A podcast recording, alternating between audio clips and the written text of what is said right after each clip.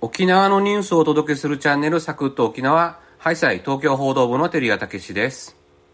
イエーイふふー編集局整形部の川野ゆり子ですよろしくお願いします爽やかですね相変わらずはいはいあのコメント届いてますよまたよかったあでりすねがとうございますえっとね KSYD さんはいオーストラリアからはい聞いてくださってますえ川野さんがいない土曜日は音が寂しいです復帰された時はまた元気な声を聞かせてください沖縄そばの話と日曜の放送矢野さんのまた違う面が見れてよかったですありがとうございます寂しいって言われた嬉しい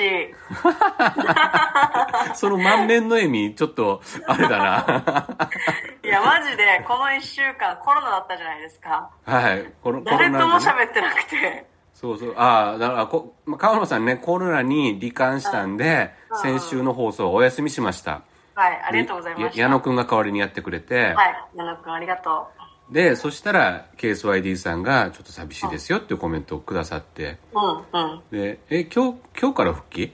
今日から会社来てます今日はね11月9日水曜日ですがはいじゃあ丸々1週間休んだってことなんですかねそうそう1週間ぐらい休みましたねでその間誰とも喋ってなかったそうか喉が痛かったんですよ熱全然出なかったんですけどああ大変だね喉痛いあ喉がすごい痛くてだからもう喋りたくないからああ黙ってたねチャットでやり取りしてたら、気づいたら1週間誰とも喋ってなくて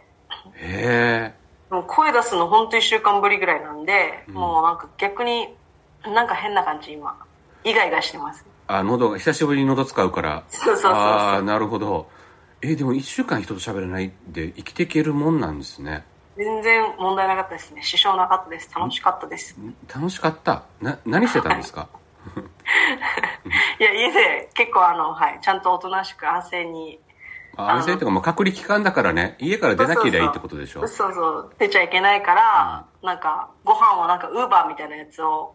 あのあー置き置き配してもらってはいはいはい。ご飯を食べてたん だ。ご飯を全然食欲はね落ちなくて喉痛いのに。お腹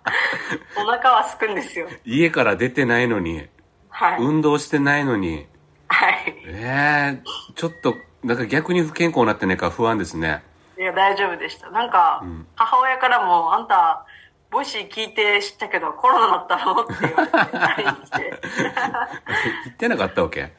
言ってなかったんですけど、ね、言わんとダメさやっぱりなんかボイシーで生存確認をしてもらいましたあ、素晴らしい。じゃあ、カールさんこれじゃあ毎週続けなきゃダメですね。 そうですねリスナ多ーさんも分みんなそれで、あの確認してると思いますわかりました。で、もう一方、あの、コメントいただきまして、ケンゴさん。いつも楽しく聞かせていただいてます。石垣島からパーソナリティやってるケンゴです。ぜひ今度沖縄飲み会やってください。参加したいです。ありがとうございます。すごい健吾さ、石ん垣島から。ね。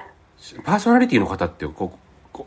あの、僕らよりも本業っていうかなんか、そうそう。プロすのご方がかったですよ。なんか、あの、ニュースを英語で読むみたいなやつのパーソナリティっぽいです。かっこいいじゃないですか。めっちゃニュースの人じゃないですか。やべ。な、やばい。な僕らが逆に聞かなきゃいけないやつじゃないそうそう。お な願い。習わなきゃいけないやつだよねそうそうそう。今日のニュース何ですかみたいな。そうそうちょっとじゃあ飲み会しながらちょっとそうです交流をね。してみましょうかじゃぜひぜひやりあましょう。は はいわかりましたは、はいいでは今日はどんなニュースでいきましょうかはい。えっと、今日は久しぶりなんですけど、まあ、今沖縄県内のですね、企業のやっぱ大きな課題となっている事業承継について解説していきます。はいじゃあよろしくお願いしますはい。まずは沖縄タイムスの記事を紹介します沖銀経済研究所は県内企業の事業承継に関する調査を発表しました後継者の有無について事業承継の対策が必要と考えられる60代の経営者で 39.1%70 歳以上で26.9%が後継者は未定と答えました60歳以上が経営するおおよそ3社に1社が未定で理由は後継者を探しているが42.9%と最も高くわからない20.2%時間よ余裕がない13.1%と続きました事業継続や雇用確保のため官民が一体あ官民が連携した一層の取り組みが必要となりそうだという記事になってますはい。川野さんがコロナにか かる前に書いた記事ですかねそうそう、そうです。はい。どうなんか、一応、経済っぽい内容だなとは思うんですけれども、はいはい。そもそも事業承継っていうのはどういったことですかね事業承継とはですね、あの、まあ、会社なんですけど、会社がまあ、事業をするじゃないですか、ビジネスを。うんその、まあ、経営権というか、まあ、会社の経営権を後継者に引き継ぐことを事業承継って言っていまして、うん。まあ、例えば、まあえー中小企業とか小規模事業者が、まあ、日本全国とし、まあ、沖縄もそうなんですけど日本全国は、まあ、ほとんどが、まあ、そういう小さい事業者で成り立ってるんですねで、県まあ、雇用だったりとか、まあ、そういう、まあえーなんていうんですかサプライチェーンだとかですねいろんなもののその製造だったりとかっていうことがそういう小さい事業者が企業が任されているんですけれども、そのですね、まあ、企業の経営者が高齢化していくことによってですね、あの、まあ、なんていうんですか、じゃあこの会社を誰が継ぐのかとか、この事業を誰が引き継ぐのか、この雇用を誰が守ってくれるのか、みたいなことが今すごく課題となっていて、まあ、そこは取り組まないといけないということですね。大きな課題になってます。あ僕、わかりますよ。あのね、はい今、ドラマやってんですよ。あアトムの子って。あ、はいはいゲはームいク。リエイターの。うんうんうん。であれの中でも、皆さん好きそう、あの、事業承継がそう。うんうん。課題となってて、だいあのおお父さんがねあのおもちゃが大好きでそういうソフトビニールのおもちゃとかいっぱい作ってて、はいはいでも娘さんあの後継者がいなくて、で娘さんは銀行で働いてて、でお父さんは娘さんに引き継がせたいんだけど娘さんは嫌だって言ってたんだけど、うん。結局娘さんがねお父さんの意思を継いで引き継いでいくっていう話で、いい、話なんだけども、そういった感じですよねあのそうそうそう。ちゃんと家族が引き継いでくれればいいんだけれども、いない場合だとか、あの、まあ、うん専務なり、他の役員とかが引き継いでくれればいいん、あ従業員が引き継いでくれればいいんだけど、ういない場合があって、じゃあそうしたら第三者に譲渡しないといけない。まあ、M&A っていうんですかね。そういったこともやらないといけないんだけれども、そういう対策とかっていうのが、ちょっと沖縄の企業ではあんまり考えられてないよっていううん意味なんですかね。そうなんですよ。その、沖縄県はですね、特にその99.9%が中小、まあ小規模零細と言われるちっちゃい会社でして、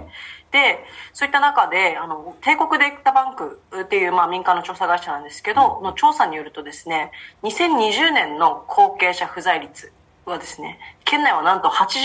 81.2%で、全国ワーストっていうデータが出たんですよ。 8割はちょっと辛そうですね。まあまあでもあの、その今の経営者が例えば40代とか50代とか、あーもうピンなるほピンど若い人がいる状態だと、なんていうかすぐそんなにあの、後継者考えなくてもいいっていう会社も一応あるじゃないですか。うんうんうんまあそういうところも含めてではあるんですけど、一応まあそれでもあの沖縄が一番高いということで81.2%ということなんですよ。で、2021年なんですけど、これはあの、全国ワーストを抜けて初めてだったかと思うんですけど、あの、全国ワースト2位になったんですよ。46位。 まあ一応改善しましたよってことかな改善しまし。たそうです ね。改善感が伝わらないけど、それでももう70%ぐらいがまだやっぱり 不7在率割、うんですね。うん高いですね。ということで、やっぱり高いんですよ。うんで、沖縄県内は、やはりあの人口もね、まだ増えてるとか、あとはまあ若い子が多いとか、結構やっぱり経済成長の可能性が高い地域として、ポテンシャルはあると思うんですけれども、やっぱりあの、企業がそもそもその、そういった経営者の高齢化ということで、一つなくなってしまうと、その分雇用の場所がなくなるわけですよね。うんそうすると、まあ、あの、消費に回す、その所得みたいなのもやっぱり少ないままですし、やっぱり経済の拡大とか、まあ私たちのその生活をより良くするという意味では、企業は、あの、小規模であれ何であれ、やっぱり残していくということが一つ大事ではないかというような視点があるわけですよ。はいなので、やはり、あの、こう、やっぱり高齢者になればなるほど、あの、高い、この後継者不在率っていうのは問題だというふうな意識がすごく強くてですね。んまあ、沖縄県は、例えば総合事務局とか、県、沖縄県とか、まあ、商工会とかですね、あとはまあ、金融機関とか、幅広いこの関係者が一一丸となって、あの、やっぱり事業承継していきましょうということで、まあ、あの、えー昨年11月ですかね、初めて、日本で全国で初めてだと思うんですが、こういったなんか官民連携みたいな形で、事業承継啓発月間っていうのを設定してですね、まあ、いろんな人に事業承継早めに考えましょうねっていう取り組みをしていたんですよ。まあ、啓発、啓発っていうか、啓蒙とか、セミナーとか、まあ、そういったようなことを開催してたんですけど、まあ、そういうのをやったりとかしていて、結構全県的に、なんていうんですか、もう、承継、事業承継について、あの、課題としてみんなで早めに取り組もうっていう意識が、喚特起にした全わけ国ですねも、うんうん強くなっていると。うんいうことで。で、今年もこういう事業承継啓発月間やってるんですけど、まあ今年8月だったんですけどね、あの、まあ、いわゆるお盆、旧盆、沖縄めちゃくちゃ人集まるじゃないですか。だからそういったところに合わせて、まあ、あの、なんて言うんでしょうか、親族とか、あの、例えば子供とかにそういったビジネスの話しませんかということで、まあ、そういう事業承継結果やってなるですほどね。この里帰りの機会に合わせて、そうそうそうちょっと親子とか話す親戚でうんうん経営について語ろうよっていう、そうそうそうそう。すごい、なんか沖縄らしいって言えば沖縄らしいそうそうそう。あ、すごいですね。うんまあでもそういうのもなんかすごい走行してるみたいで、まあ M&A の、まあそういういわゆる第三者の事業承継になるんですけど、まあそれの相談件数がですね、まあ2021年は2020年比でいうと6.5%の196件、まあ約200件弱ぐらいあったりとか、あとはまあ会員の事業承継計画策定の件数っていうかもやっぱり6.8倍に増えたとか、結構やっぱりあの金融機関が率先してあの事業者例えば経営者の方々にそういう啓発だったりとかあの声かけを徹底したことで結構やっぱそういう意識っていうのは高くなってきているというう一つのデータもあるので、まあ以前に比べると、まあ、改善してるっちゃ改善していると。そうですね。なんか最近だからその事業承継しましたよっていう記事もね、よく見かけるようになりましたよね。うんうん、そうなんですよ、最近の私が調べた中で言うと,、えー、と西原町の平田工房さんと、まあ、これはあの家具とか、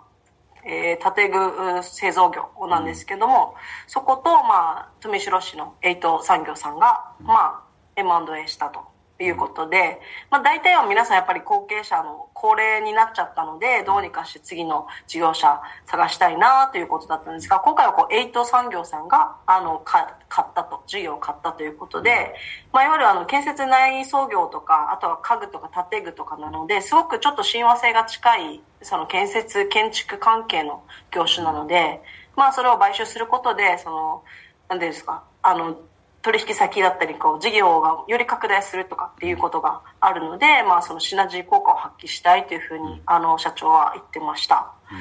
他にはですねあ例えば同じように、えー建築資材木材販売などを手掛ける、えー荒垣材木店さんこれ那覇市のあの会社なんですけれども、ここが、えー同じく材木販売などをつ、えー手掛ける、えー新里建材さんこれ沖縄市の事業なんですけどこちらを引き継いだということで、これは沖縄債券監修サービス、まあ、沖縄サービスさんがとですね琉球銀行が、まあ、仲介だったり支援をしたわけなんですけれども、まあ、あの後継者の課題解決をしつつ、まあ、事業拡大を目指すというその両者の考えが一致して、まあ、制約に至ったという例がありました。うん。なるほど。まあうんじゃああれですね、あの、まあ、ちょっとまだまだ課題ではあるんだけれども、着実に増えてきてるし、実例も出てきてますよっていうことなんですすかごね。いあのこのままの調子で頑張ってもうちょっと頑張っていきましょうって感じですね、わかりました。ありがとうございます。はいい、エンディングです。お疲れ様でした。お疲れ様でしたハッシュタグ企画。はい今週のテーマは、趣味がつないだ縁。はい趣味ありますかお酒飲むことですねお酒飲み会あれ仕事だったような気がするんだけど。確かにこれまで確一かに応、建前は仕事だからみたいそなうだそ感うだじで。あきらさんにそう言っちゃったんだ っ たそうリスナーのアキラ K さんがね、そう聞いてたから。うん。そうだ仕事ですけどじゃあ仕事かな、趣味はまあまあ、縁、縁としてはね、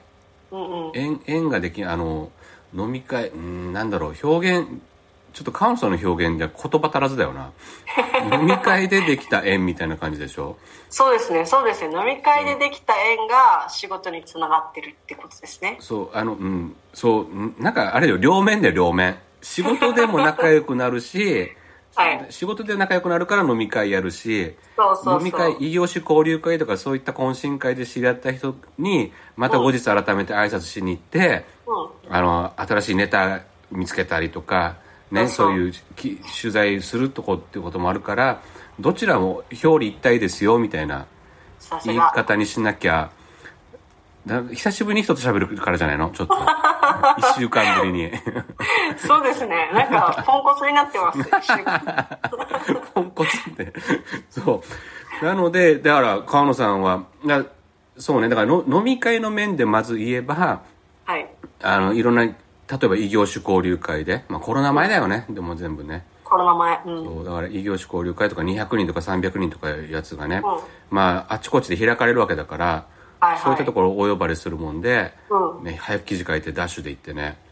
だ。僕もよく通ってたけど川野さんは全員に名刺配ったっていう ね 飯食った。あの伝説があるからね あ全員って300人ぐらいいたけど330枚ぐらい食った。330枚ぐらい。そうだよねあのあの時箱で持って行ってたもんね箱で持ってた。箱で保存したから。あのね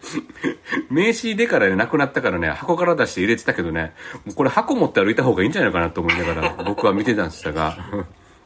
ねあれでいろんな人とつながりましたね。輪が広がってっていうので、であのそこからネタが出てきて記事書いて、また仲良くなってっていうのと取材先でやっぱ仲良くなってうん。あの懇親深めていくうちにやっぱりあの表向きの会話だけだと出てこないネタっていうのもあったりするもんだからありますね。そうこう結構大事なことだったりとか、うんうんもしくはあの今回の取材のテーマじゃない分野をじっくり聞きたい時とかっていうのはやっぱ飲み会とかね、まあ、食事取ったりとかしながらおしゃべりするとまたいいネタが出たりとかそうですね。あとなんか皆さん逆にこれがニュースになるんだと思ってないくて言わないあーそうねこともあるじゃないですか。うんあるねでもなんかそういう裏話が面白いんだよみたいなことから、うん連載の時に絶対この企業書きたいとか、あそうそうそういう蓄積がねできそうてくそるもんねう、ありますよね。あのだからす今日明日ストレートニュースでバーンって出すうんっていう方法もあるけれども違くてこういう努力だとかそういうそうそうあの、ね、工夫だとかっていうのがうんうん。あるんだったらもうこれこれこそあのじっくり連載でそうそ書いうてみそたいとかね、うんうんうんうんあるんだよねぜひそういったネタをね掘り起こすんで飲みに行きましょうよ皆さんって 呼びかけてう。そうですね。 呼びかけていいのか なもうそうねだからコロナ落ち着いてきてから、まあ、ちょっと最近また年末に向けて怪しくなってきてるけど大丈夫。まだ誰も何も言ってないから大丈夫。そう飲みに行ねってあね第8波が来る前にバババッと今でやっといてそうあとはねやっぱ人と人とのコミュニケーションってやっぱ楽しいよねそう、楽しい。だってねまあ、おおおじさんからおばさんからもいるし若手からもいるし中堅もいるしいろんな人たちと、んね、いろんな会社のいろんな立場の人たちと飲める特権があるから僕らはそうですね。そうありがたいですね。そう超楽しいもんねだからじゃあ趣味がつないだ縁としてはまあだからまあだから私たちはもう趣味は仕事みたいなもんですよね、そうねそういうことでいいのかなあなんかちょっとちそういうことなのょっと補足が必要な気がするなあでも自慢じゃないけど僕の携帯番号には沖縄県の経済界の人たちの多分1000人ぐらいの 番号は入ってるんで、すごいそう、それってね、培ってきたものじゃないの。うん飲み会だけじゃないけどね。そう、んあの、いろんなことから、飲み会も含めて培ってきたものがあるんで、うんそう、趣味として楽しんできたからこそできたうんみたいなところかな。うんどうなのなんか、返事が曖昧なんだけど、 なんかビシッと決まってないのは僕も感じてはいるんだけどさ。まあだからあの、うん、私たちにとってはやっぱりもうあのね仕事につながってるしそれが逆にまたプライベートの時にも飲みましょうってさせやすくなってるしすごいいい循環になってるわけですよねまあね、バーベキューしたりとかね、楽しいんだよね。そういうのもね、ううん。ビーチパーティーとかね。まあ、だからコロナ禍明けつつあるんでまたそれをやっていきましょうかはい。ぜひ再開していきましょう。ぜひはい。では今週も最後までお聞きくださりありがとうございましたあ。りがとうございましぜたひいいねやフォロー、コメントよろしくお願いいたします。来週もおよろ聞しきくおく願だいしさい。ますいっぺんにフェデビタンマタンチチミソーリありオが。とうございました